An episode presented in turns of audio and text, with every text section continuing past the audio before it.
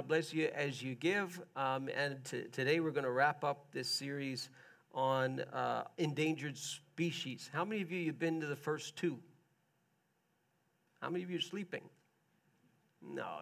So, uh, by the way, thank you so much for coming out last week uh, to the movie, those of you who did come. It was packed. Uh, we, we had too many people to use this auditorium, and we had to go to number two. And uh, I think we had 165 people in the end. And you know, it was one of those movies where I was sitting in the front row, and so I could hear everybody was crying in the whole auditorium. How many of you were here for it? Raise your hand. Did you like it, or was it a waste of your time? It was really good, wasn't it? And I, I invited some people from, uh, from the, the mission where I serve now two and a half days a week, and uh, totally, totally non Christian people, completely non Christian. And I paid for them, and, and, uh, and they came. And I'm telling you, they were just speechless at the end. And even when I went in on Monday, the guy came up to me and said, Thank you so much for inviting us to that. My wife couldn't stop crying the whole movie, you know. So they're exposed to the message of the gospel and the power to change people's lives. So, uh, thank you so much for coming and being a part of that. And, you know, I told you you'd need to bring your tissues. Uh, you didn't cry? You did or you didn't? You did? Yeah, well, I did, but nobody saw me because I was in the front row. Ha, ha, ha. But I could hear all of your sobs and your blowing of your noses uh, as you watched that story. So, uh, anyway, you'll be able to watch this movie. I'm sure it'll come out on video, you know, in a couple of months. It's called I Can Only Imagine. Worth watching again, for sure, for sure. So, anyway, we're talking a little bit related to this, this subject of endangered species. And if you were here, that's the, that was the last uh, white rhino uh, on the planet. His name was uh, Sudan. And of course, we get, we get very emotional when we talk about uh, these endangered species, and as well we should. As I've said before, in my view, it should be the church, it should be Christians uh, who would be the, the, the, stewards of God's creation. We believe that God created creation. Well, we should be the ones to take care of it and lead the way. And we do get very emotional when we see these species dying one by one. This one uh, died of natural causes, and then they had to put him down. Uh, but if you see in the next slide, he was being poached. Or the species was being poached, and they would have armed guards on him 24 uh, 7 to, to guard off poachers. And it occurs to me that right under our noses, uh, there is another endangered species that we don't often think of as being endangered, but guess what? It's you and me.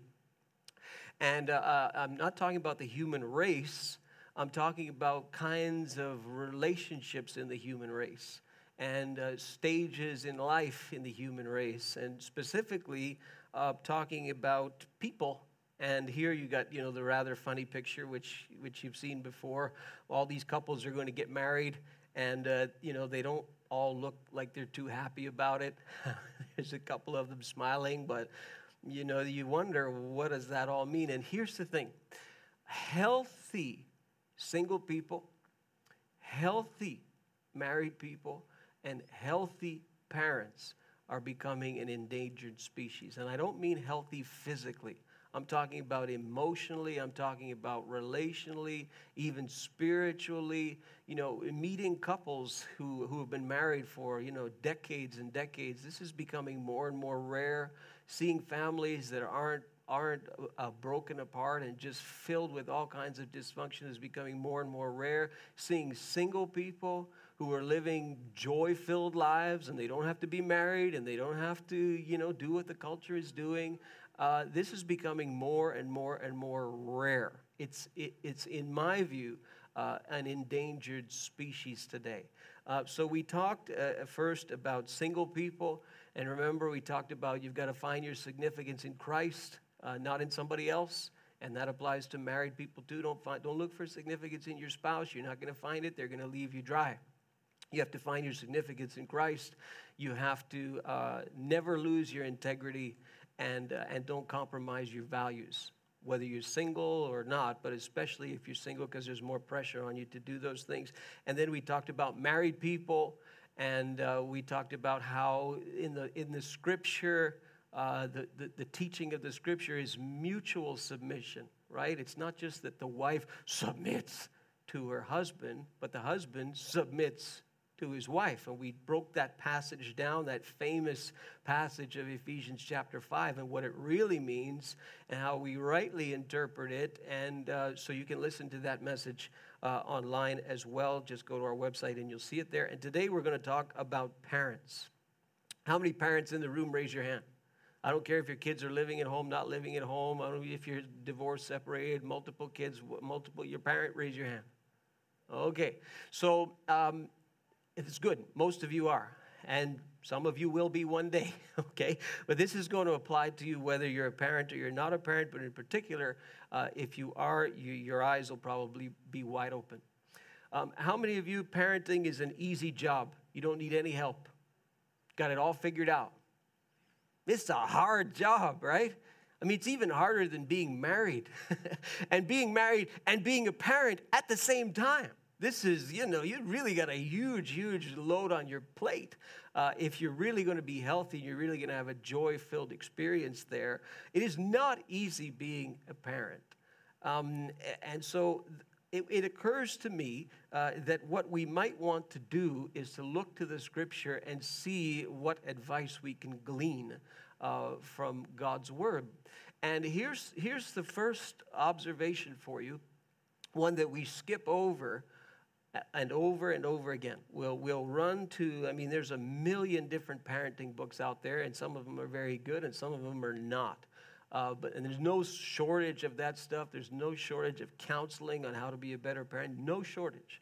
But I'm telling you, what you find in the book of God about parenting, you're never going to find better advice. You're never going to find better counsel than the, than the one who is the best parent of all, and that is God. First and foremost, realize God is a parent. You say, duh, tell me something I don't know, right? We always say, Father, Father, we call God Father. Jesus said, You're to pray, Our Father. So obviously, there's a paternal relationship there, but God has more kids than anybody else on the planet. And how many of you think it'd be probably good to get advice from Him, assuming He knows what He's doing and He's a good parent? Yes? So think of, think of first of all, what, how does God parent? And, and of course, when I say that God is a parent, I'm not saying that he has biological children. Okay, the, the, he has relational children. So if you have come to faith in Christ, you become a child of God. There's a parental relationship that, that starts there uh, because you've, you've opened the door of faith. Uh, so, how does God parent then? And you say, well, God is a father, right? But he, here's, here's again what we miss. And we jump immediately to the, the, the, the, the paternal characteristics of God. But it may shock you, especially uh, some of the women in the room, that there are a few places, uh, very defined in the scripture, where we see God with maternal characteristics and God as a mother. So let me talk to the mothers uh, for a few minutes about these things. Uh, this may be, for some of you, the first time you've ever heard this kind of stuff, but let me tell you some images that we see uh, starting in the Old Testament. The first one I'll call Mama Bird. Mama Bird. Uh, and the image from that uh, uh, is shelter shelter. So, uh, Ruth chapter 2, an example of this. And Ruth, you have to read the, the story of this, this uh, Moabite woman uh, who, who comes eventually to faith. There's a beautiful romance in there and a beautiful illustration of the grace of God. And, and we see in Ruth chapter 2 uh, Boaz, who would end up being uh, uh, her uh, husband in the end of the story, uh, when he starts to see who she is, this is what Boaz says. He says, I've been told all about what you have done for your mother in law, uh, which was uh, Naomi, right? Uh, your mother in law since the death of your husband, and how you left your father and your mother and your homeland, and you came to live with a people you did not know before. So she's not a Jew, and she comes into the whole culture and everything in religion of Judaism. And in verse 12, may the Lord repay you for what you have done. This is Boaz, this man of high standing in the community, speaking to this, this Moabite woman. May you be richly rewarded by the Lord, the God of Israel. And here it is under whose wings you have come to take refuge. This is an image of a kind of a mother hen. And you see on the screen, what does that mother hen do? Shelters those little chicks, right? And covers them and shelters them from the elements, from predators, from everything. And there's this image of shelter under whose wings you have come to take refuge. You have come for protection. It's a beautiful, beautiful image, but it's a maternal image. Uh, Psalm 17 and verse 8, this is David speaking. Keep me as the apple of your eye. Hide me, he says, in the shadow of your wings. The same idea of shelter, the same idea of protection. Uh, psalm 91, very, very famous. Uh, this is the psalm that the devil quoted to Jesus when Jesus was being tempted in the desert. Uh, and verse 1 Whoever dwells in the shelter of the Most High will rest in the shadow of the Almighty. I will say of the Lord, He's my refuge, He's my fortress, my God in whom I trust. Surely He will save you from the fowler's snare, from the deadly pestilence. He will cover you with his feathers. And under his wings, there it is again, you will find refuge. His faithfulness will be your shield and your rampart. Matthew 23, this is Jesus toward the end of the, of the gospel story. He's about to face the cross. There's a moment where he's just, just chastising uh, the, the Pharisees and the religious folk in Matthew 23, just, just brutally chastising these people and uh, you know calling them hypocrites and everything. It's unbelievably uh, harsh the way Jesus is speaking to these people. And he says, "Jerusalem, Jerusalem, you who kill the prophets and stone those who sent you, how often I have longed to gather your children together." As a hen gathers her chicks, there's the image again, under her wings, but you are not willing. Look, your house is left to you desolate, for I tell you, you will not see me again until you say, Blessed is he who comes in the name of the Lord. Again, this image of shelter and cover. So, mothers in the room, do you shelter your kids? Are you sheltering them? Are you covering them? Are you protecting them? You say, well, of course we are, of course we are. Well, that's good. that's good because that's what God does, you see. And God has that characteristic of shelter, of shelter, uh, and of uh, protection. So we shift from mama bird to what I'll call mama eagle. How many of you have ever seen an eagle like really in front of you, not on video? They are unbelievable birds to look at, right? I mean, just awesome, powerful uh, looking, uh, just really impressive. I was watching a, a, sport a sport event, a baseball game uh, uh, uh the other day, and uh, it was in Colorado or somewhere in the Midwest, I think it was. And an eagle, a bald eagle, while they were singing the national anthem, a bald eagle came out of the sky and dropped on this, this baseball player's shoulder. he just, just perched there. And the guy was scared, like he didn't move or anything. And the people running out to get this bird away from him. They're big, they're awesome, majestic uh, creatures. I remember uh, being in Africa one time and I saw a, uh, a snake uh, eating eagle. So his eyes are so sharp that he, he stands up on these super, super high trees and he looks for snakes. That's, that's what he eats and he'll just swoop down and grab the snake. His eyes are so powerful, powerful animals. And here you have an image uh, in, in the book of Deuteronomy where um, Moses observes something of one of these eagles. Now, there's a debate. Uh, scholars are saying, well, what kind of bird was this? Because this isn't exactly what we see from bald eagles. There's all kinds of fierce debate uh, about this text. But here's what Moses saw uh, in a desert land, he found him. And this is imagery talking about Israel and so on. In a desert land, he found him in a barren and howling waste. He shielded him and cared for him. He guarded him as the apple of his eye. We saw that in the Psalms. And here's the verse, verse 11.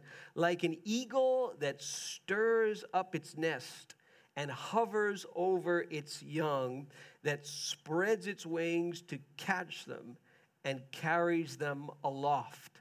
And what this is, uh, in many people's view, is that what Moses observed and what he saw was Mama Eagle training the little babies to fly. And, uh, and I've seen some, some of this as I was researching this on the internet. You get some stubborn little, little bird that doesn't want to jump out of the nest. And so the mama eagle, I, and I've seen video of it, she'd get very aggressive sometimes, and she'll pop the little baby right out of the nest. Like some, I've seen video where they grab, grab with the claws and get out of the nest, fly. You're being stubborn, kind of thing. And, uh, and, and there, there's a video that I saw as well on the internet of this. You got this huge, huge eagle that's just gliding and swooping, and on, and on top or on top of this eagle, maybe three, four feet, is a little baby eagle, and is flapping his wings furiously, you know, trying to stay up in the air. And the mama is underneath. She doesn't touch the, the, the baby, but she's underneath, and she's kind of gliding along like this, and the little baby trying to flap her wings, and the mom's underneath, just gliding along, just making sure. So what happens? The little baby is looking down. Well, mama's there. So I'm going to flap my little wings and fly because she's there. And it this kind of gives this idea of courage. Come on, you can do it. You can fly. I'm training you to fly. I'm right here. And then you see in, in some of these videos, there comes a moment where the mom says, bye bye. And she takes off and she leaves the baby, you know, to fly. And the baby eventually finds his or her way back to the nest. And this is this kind of idea of training. It's a beautiful, beautiful image of how God cares for us and how God says, come on now. Come on, you can do it. You can live life. Come on, I'm right here. I'll catch you if you fall. And you realize, okay, I can do it. I can do it. God's there. God's there. And he, He's training you to, to, to live and to feed yourself and to fly. Uh, but this is a maternal image. This is, this is not necessarily a masculine paternal thing here. This is a maternal image that we see. Uh, it's, it's Mama Eagle uh, beautifully on display there. And then you have another image, again for the moms, and this is Mama Bear. Okay? It's so cute. I mean, look at the little the little cub on that mom, and you know, she's like, she is, she's protecting this. But he, he, the image is interesting. It's in, it's in the book of Hosea, and Hosea is the story of a prophet who God told to marry a, uh, a, prostitute. Uh, and it's quite a, quite a story, a very odd story. I've preached on it in this church last year. And it's a whole illustration of God and his relationship with, with Israel. And um, you see in, in Hebrews chapter 13 uh, this image of a bear that is robbed of her cubs. Any of you ever seen a bear like live? Oh, you have? Okay massive, massive, intimidating animal, like enormous, enormous animal. And you do not want to get on the bad side of one of these creatures. And the mothers are notorious for protecting their cubs. Uh, you do not want to mess around with with a, a, an angry bear mother when you mess around with their cubs. And so here's the image in, in Hosea 13, and this is directed to Israel. So God is saying, I'm angry at Israel because Israel has, has forsaken me and has given up the things of God and is living a sinful life. And, and the prophet brings this image in. And he says, like a bear robbed of her cubs, I will attack them. And, he's, and the them in the image is Israel. This is how angry God is, as angry as when, a, when a, you, you steal the cubs from a, from a bear mother, and this is what they turn into. so, this is the idea, the image that we can learn from is, is a protection image, again, to defend your children. And, you know, I've, I've met some moms and when you go after their kid, they're, they're, they're, like that bear. I mean, they're going to, Mama Bear is going to come out and defend that kid. And, uh, you know, you, moms, are you doing that? Are you, are you protecting and defending your, your children against some of the poisons of the, of the culture and some of the things that try and you know there's destructive things out there for our kids. Are you protecting them from that? Are you saying no get back Rawr, you know get back stay away from my kid and you and you you get in front and you you you stand in front like that big bear? Well that's the image that's there. These are all maternal kinds of characteristics. Um, isaiah chapter uh, um, uh, chapter 66 and chapter 49. This is now referring to, to a human mother. And again, this is, this is God uh, who, who is speaking here. First, Isaiah 49. Um, and again, this is all talking about Israel and its imagery, uh, God trying to describe himself. But Zion said, The Lord has forgotten me, the Lord has forsaken me. And here's God's answer Can a, can a mother forget uh, uh, the baby at her breast and have no compassion on the child she has born? This is God's question. Though she may forget, I will never forget you, Israel. Uh, this image of comfort, this image of being there for your, your child. It's a powerful, powerful thing. I will never forget you. Uh, moms, are you showing that kind of, of an attitude towards your kid. And you know, your, your kids may get to a point where they say, Oh, you've forgotten me. You've forsaken me. You don't love me. You know, they may get to, they may get so angry at you that they may say that to you once in a while. And, but are you like God who says, I will never forget you? I will never forget you. I will comfort you uh, whatever, whatever turmoil may come, I will comfort you. Isaiah chapter 66, this is the back end of Isaiah, probably speaking of the future millennium, perhaps, uh, but it's deep into the future. Verse 13 As a mother comforts her child, so will I comfort you, and you will be comforted over Jerusalem. Now, I'm going to say something, I don't want it to come out wrong here. Um, I, I don't know how else to say it. Have you ever seen a mother nursing their baby? And I'm not saying, you do understand what I mean by that? Okay? When, when, a, when a mother is nursing, it's like you, you, time stops for a moment, and you know the condition has to be just right, and she's got to put everything on pause because this is the time that the baby needs to nurse. And you watch that that, that tenderness and that compassion and that comfort that mothers provide for their children it's very very powerful. And that doesn't that doesn't matter if you're nursing or you know you got a bottle and you're feeding your little baby with a bottle. I mean there's this moment of tenderness and comfort there. And this is what god is trying to say. As a mother comforts her child so i will comfort you and you will be comforted uh, over Jerusalem. It's a powerful, powerful image, but it's a maternal image. Now, I'm not saying that you should pray, Our mother who's in heaven, hallowed be thine or thy name.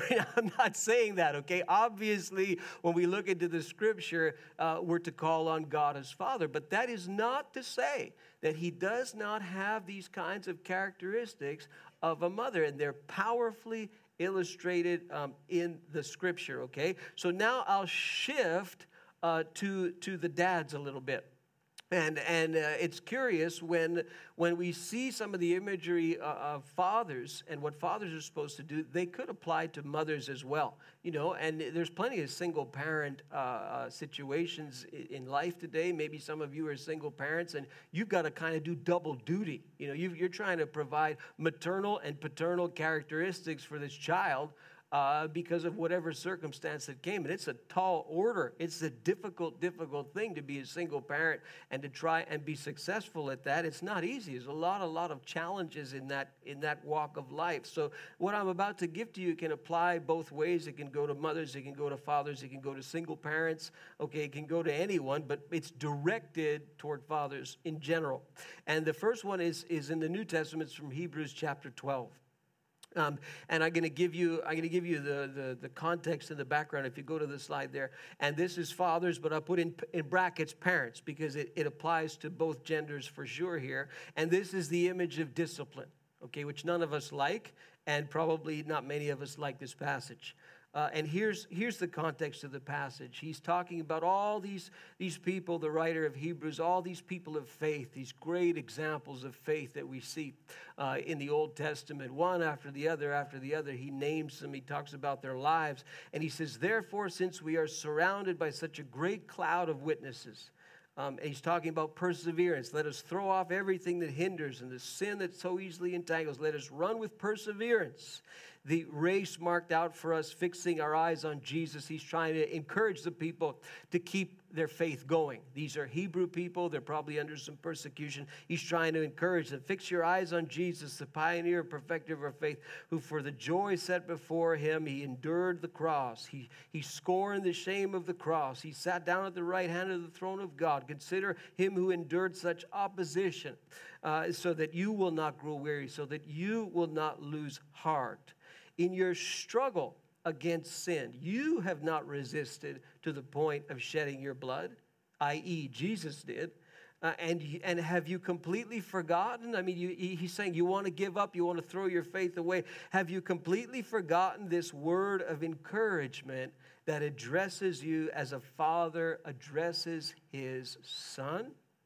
It says, and this is from the Proverbs my son, do not make light of the Lord's discipline. Do not lose heart when he rebukes you. Ugh, God rebukes you? I don't know if I want to be rebuked by God, right? Because the Lord disciplines the one he loves, and he chastens everyone he accepts as his son. Wow. Endure hardship as discipline, God is treating you as his children. Say, what? God's putting me through hardship because he loves me, because he's my chi- uh, I'm his child? Doesn't make any sense. For what children, he continues the writer, for what children are not disciplined by their father? In other words, he's saying, well, of course, a father is supposed to discipline their children. If you are not disciplined, and everyone undergoes discipline, he says, then you are not legitimate true sons and daughters at all. Moreover, we have all had human fathers who disciplined us and we respected them for it. How much more should we submit to the Father of our spirits and live? They disciplined us for a little while as they thought best, but God disciplines us for our good in order that we may share in his holiness. No discipline seems pleasant at the time, but painful. Later on, however, it produces a harvest of righteousness and peace. So here's the image discipline. You say, What? First of all, you got me all messed up with this God thing. Okay, look at the passage carefully on your own. This is this idea of I, I just I just want to give up. It's too hard to serve God. There's too much opposition. There's too much of this. There's too much of that. And I just want to throw it away. And uh, you know, I just want to give up. And and God is saying to these people, don't give up persevere, the difficulty that you're going through, the persecution that you're going through, this is because God is treating you as a son. This is because God is treating you as a daughter. And sometimes God does correct us, rebuke us, chasten us. You say, What? You're, trying to tell me that the bad thing that has happened to me is God punishing me for something? No, I'm not saying that, and the scripture isn't saying that. But sometimes it is. There are times where we do things, we make certain choices, we make certain decisions, we think things, say things, do things, whatever, and God will do something, allow something to get our attention. Most of the time, because God is so kind and because God is so gracious and because God is so compassionate, most of the time, the way that He does this is simply to say no to you. You will ask for deliverance from this situation. You will ask for rescue from this problem. You will ask for whatever it is, get me out of this situation, and you will not get out of it. You'll stay in it for a little while. It's God's way of saying no to you. It's God's way of giving you a little bit of correction. It's God's way of chastening you a little bit. And this is not every single circumstance in life. Don't get nervous. Otherwise, everything that, everything that happens to us that's bad, we say, okay, God's punishing me for something. That's not what the scripture is saying. But there are some times in life where God does do this. And He does this to give us a little course correction, to lead us back on the path that we should be on, etc., etc. And you know those things when those things happen to you. You eventually get a sense of, okay, this is something where God is trying to get my attention. This is something that's going to endure for a little while, but then it, there's going to be something that's going to change in this situation. God is trying to teach me something from this situation. And I've had many experiences like that in life. As I've told you before, most of the time when I pray, I get a lot of no's. and you'll get a lot of no's sometimes, and this is God's way of you know, he's teaching you, he's rebuking you, he's correcting you. But then you start learning, you see. And God is the best parent of all. Don't think he's not going to issue a little bit of discipline. Now, what does this mean for parents? What does this mean for dads, especially, but also for moms? You've got to discipline your kids. I was talking to, to the band before the, the, the service today, and here's what I see that makes me real nervous. Uh, especially I'll go outside and, you know, in a public place and watch how people deal with their kids, especially their young kids. Nowadays, I see parents who are negotiating with their kids. And they're trying to figure out how can I negotiate with my six or seven year old to get them to behave in this public place? Uh, and how can I win the argument, the intellectual debate of logic and reason with this little kid this little, quite frankly, he's being a bit of a pain right now, or she's being a bit of a pain right now, and I, you know, I don't want to, I don't want to get sued. Uh, so, so how do I win this little argument? As if the parent is in a courtroom and they get down on their knee and they talk to the kid as if they're debating with an equal. Your little kid is not your equal. Discipline your kid. You don't, you don't have to argue and debate with your little child. It's so quiet. Okay? You don't have to do that. And, and here, here's what happens when we do that, children are very, very smart. And those of you who are parents, who've been parents for a long time, you realize they're awfully smart. And what children do is what works. It doesn't matter about, you know, well, this felt right or this felt wrong. No, they'll do what works. So you teach them what works and what does not work. And that's under the whole umbrella of discipline. Let me give you an example of this right out of the news. Stunning, stunning story that I came across this week uh, that maybe some of you have seen on, on Facebook already. If you go ahead, David, and play that video.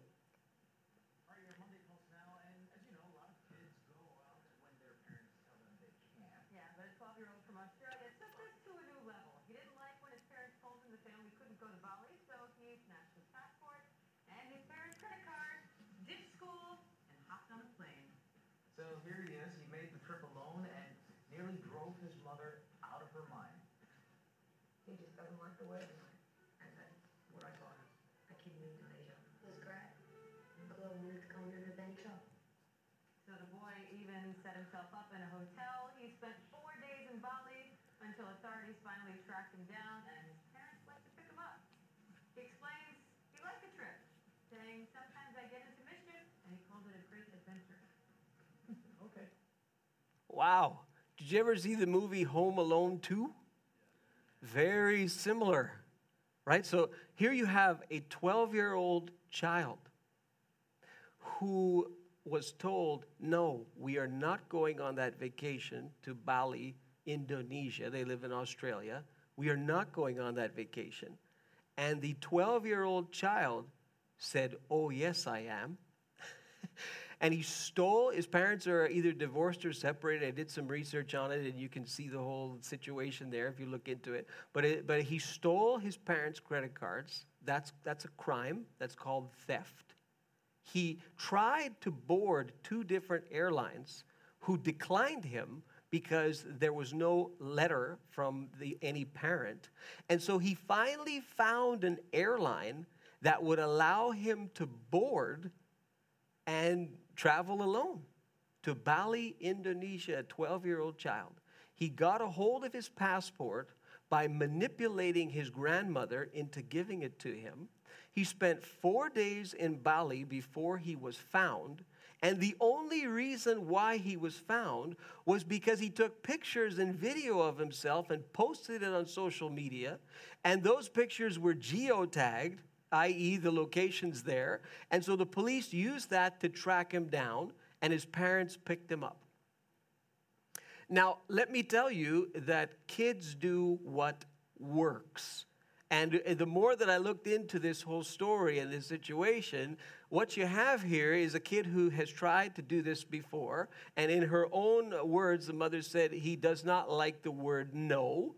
Uh, but when you look at and you research it and you look at all the people who are reporting on it, you see absolutely nothing in terms of consequence to this child, this 12 year old child who committed theft and managed to manipulate to, to get his own passport you see nothing in terms of consequence. He ran up $8,000 on the credit cards. And you see absolutely nothing in terms of consequence. What you do see is that the mother is furious that the system did not somehow stop this kid somewhere. And she, she has a point there, but one might question as they look at this story what, pray tell, would be the consequence of this action? Let me tell you, how about jail? How about juvenile detention? How about you're working for the next three summers to pay off the debt that you stole on our credit cards? That's called discipline, right? But if it's, well, it's okay, boys will be boys, you're very creative, you're very intelligent, it's all right, we'll pay back the money. I'll tell you what the kid's gonna do the next time he hears the word no, he's gonna defy the no. Why? because it works. And a lot of times, parents, listen to me. It's so, so quiet right now. Listen to me. Consequence to actions of disobedience, that's proper discipline. What is the consequence for what your child is doing? If there isn't another consequence that's severe enough to cost them something, and that doesn't really get the point across that, hey, if you do this, here's the consequence, they're going to keep doing it. And you would too. because it works. Okay, let me give you another story. This one comes out of uh, a true story that James Dobson wrote on in one of his books. Dr. James Dobson, you parents, you should read anything and everything by James Dobson, okay? And he, he, he writes of a true story of a little boy, I think he was 10 years old, and this boy had his mother wrapped around his little finger. And I think the, it was a single mother situation, so there's more pressure on her. And so he had her just all, he had it perfectly figured out. And what he would do, this is a true story, when he did not get what he wanted from his mother, he would threaten to strip and take his clothes off in public. So if they were in the toy store and he wanted a toy, She'd say no, and he'd say, I'm to take my clothes off. And she, out of fear, would give him what he wanted because she was afraid that he was actually going to do it. And so she kind of lived this way, negotiating with this kid, this little tyrannical 10 year old, who's got the mother wrapped around his little tentacle. Okay? And so the story goes that she took him to the dentist. And uh, we're in the waiting room, and the boy says, I'm not going in that dentist chair. I am not. And if I go in that dentist chair, I'm going to take all my clothes off right here and right now. So she brings him into the dentist. You know, you got to sit in that chair, and you know, little kids don't like that. Even adults don't like that, right? And it's kind of styrofoam makes all this noise when you get in, and you're ready. They're going to drill your teeth and clean your teeth. So he says to the dentist, I'm going to take my clothes off if you make me sit in that chair. And the dentist, may God bless him abundantly, looked at this 10 year old boy in the eye and said, Son, take them off. And the boy took them off, stripped down right to his bunny suit, you know, right to, he just stripped right down. He's, he's completely naked. He's getting the chair. So he got in the chair, he did what he had to do clean his mouth, clean his little teeth or whatever, this little 10 year old kid. And then he says, Okay, time to go home.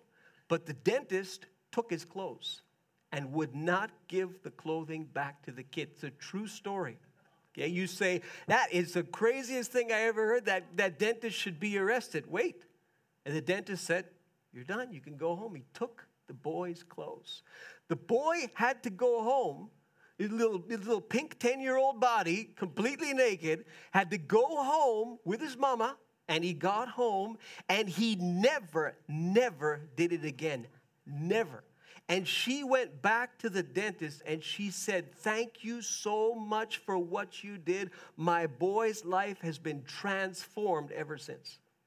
You know what that's called? That's discipline. that's consequence. He, he looked that boy in the eye and he called his bluff. And he said, Oh, no, you will not, because there will be consequence for what you do. And parents, there are times in your life where you have to call their bluff and you have to stand, especially those of you two parent homes, you must stand as a united front. Because as I said to the band before, if they get a no from one parent, they'll go to the other one. How many of you have experienced this? And they'll say, well, this one always says no, but this one I can get some yeses out of. So I'm going to try and see. I'm going to knock on that door and see if it opens. Parents, there are times where you must be a united front in the battle against your child's stubborn will. Especially those of you who have stubborn willed kids who usually turn out to be great leaders and all that. If you can harness all of that stubbornness, it's consequence, and you must be prepared to deal it. Don't just say no, there's got to be consequence for your action. And when the child knows you are not playing around, then they know, okay, consequences coming. And you know what they learn from that? They learn that you love them. They learn that you love them. Because if you never give that consequence and you say, if you step across that line, and you know what the first thing that they're going to do? They're going to step across that line. Do you know why? They want to test you and see if it's true what you say.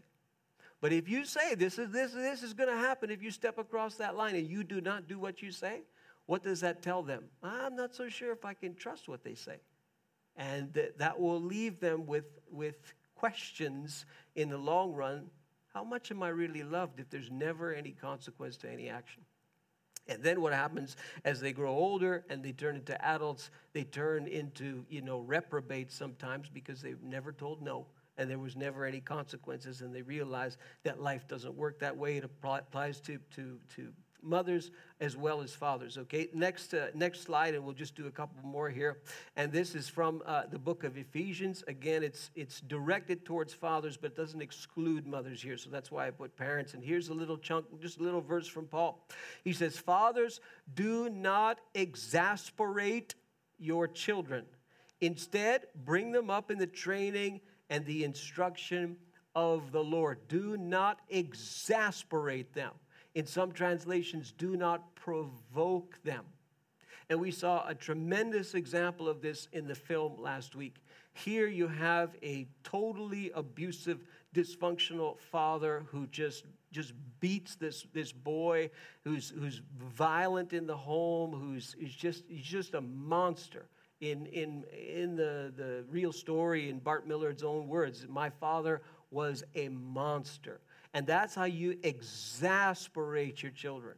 Uh, even without abuse, you have fathers sometimes who, who have demands and place demands on their kids that are just completely unreasonable. And they do that because they want their kid to be something that they could never be, and they exasperate their children and they provoke their children. And, and, and Paul says, do not exasperate your children, but instead of doing that, train them, instruct them in the Lord.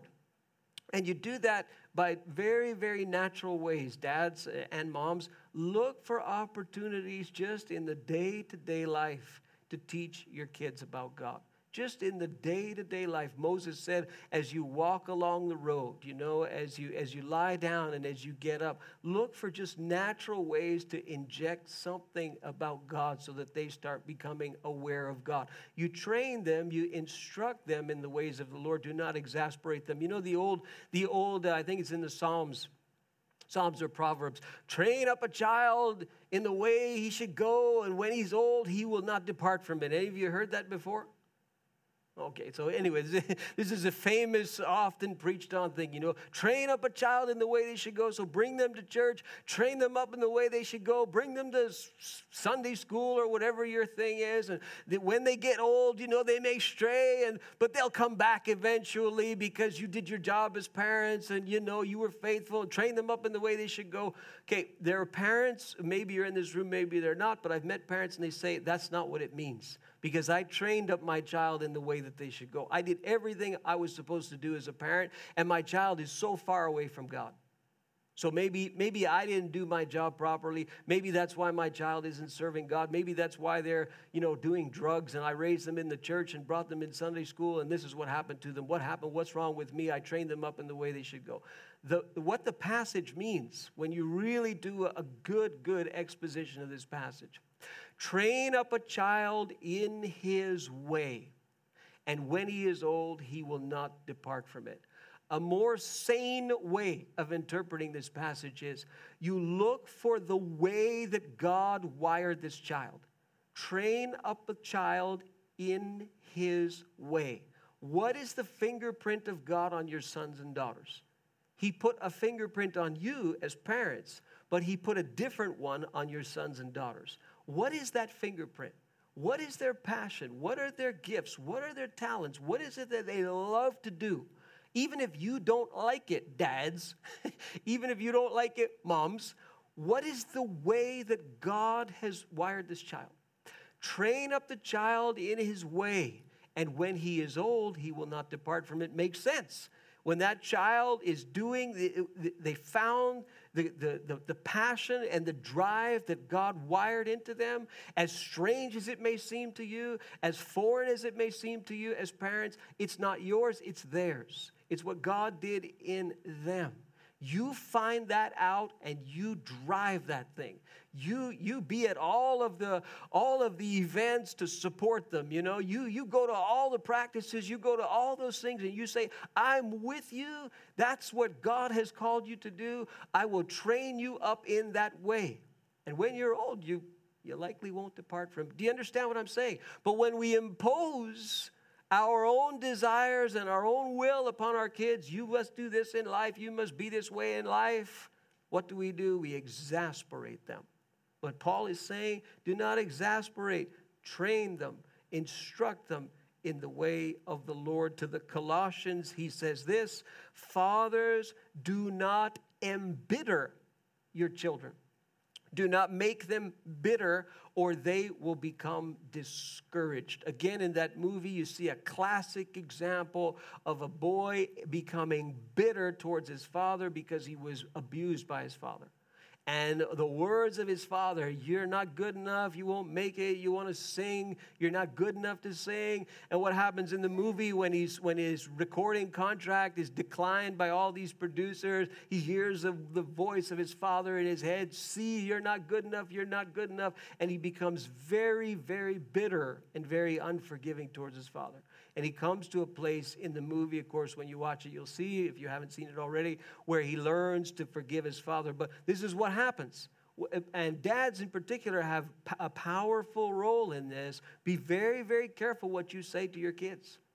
Be very careful because with the wrong word, or a crass word or a negative kind of, you know, you just kind of spit something out for lack of better words. And it's negative and it's criticizing them on a personal level it can make your kids bitter and it can embitter them. And Paul is saying, do not, do not embitter your children, or what will happen to them? They will lose courage, they will become discouraged. So, you know, when they have courage flapping their wings, you know, with mama eagle underneath them, well, they're going to lose that courage if you cause them to become bitter. So remember that in the last image for you before we close. This is from uh, Paul's letter to Thessalonians. And uh, here he, he's using both mothers and fathers. It's a really interesting passage. And he's talking about how he and his, his, uh, his team lived among the Thessalonians and worked among them, and how he was kind of uh, bivocational. You know, he did ministry, but he also worked among them and made tents and so on. And so this is what he says He says, we did, we did not seek glory from people, whether uh, from you or from others. Uh, we, uh, though we could have made demands, we did not. We were gentle among you, like a nursing mother taking care of her children. There's that image again. So, being affectionately desirous of you, we were ready to share with you not only the gospel of God, but also our own selves because you had become very dear to us. Like a like a mother caring for her little children. This is the way that we were among you Thessalonians. Again are you caring for your little children? Mothers are you being you know mama bird mama eagle and mama bear at times? And then in verse 9 for you remember brothers our labor and our toil. We worked night and day that we would not be a burden to any of you while we proclaim to you the gospel of God. You are witnesses, and God also, of how holy, righteous, blameless we were in our conduct towards you, for you know how, like a father with his children. Now he switches to fathers. We exhorted each one of you, and we, incur, uh, uh, we encouraged you, and we charged you to walk in a manner worthy of God who calls you into his kingdom and glory. And in another translation, how a father deals with his own children, encouraging them and comforting them and urging them, yes, you can do it. Yes, you can. Yes, you can fly. Yes, you can do this thing. Yes, you can fulfill that dream. Again, referring to, to the movie uh, last week, you know, at one point, the father says to his son, you know, your dreams don't pay the bills and he basically th- throw your dreams out and you're not good enough to fulfill your dream. And then you see at the end of the film when he's on his deathbed he provides all this money for, for his son uh, from an insurance policy. He's dying of pancreatic cancer and he provides all this money for him. And he says that dream you, you can fulfill it now and you go and you catch it. It's such a powerful story uh, and it's such an example. And this is what dads have the ability to do to say, hey, you can make it, you can do it, you've got the stuff inside to make it. And with God, you can do it. Okay? So, moms and dads, that's a lot, a lot of information. Um, and you can again listen to it online. I hope it's being recorded. Yeah, I see the red light. So um, that is it for our series on um, uh, endangered species. All right, next week uh, we're going to start something new, and it's called misinterpret. Just go to the end here. I'm going to expose our biggest Bible blunders. All right, we'll spend a few weeks on that. Kind of started it a little bit actually over the last couple of weeks, uh, but I'm going to look at some of the verses that we completely, completely yank out of context, how we misinterpret things, and how they, that can have really, really bad consequences. So you'll learn uh, in this series how to look at the Bible for yourself and how to learn to interpret things correctly. All right, would you stand with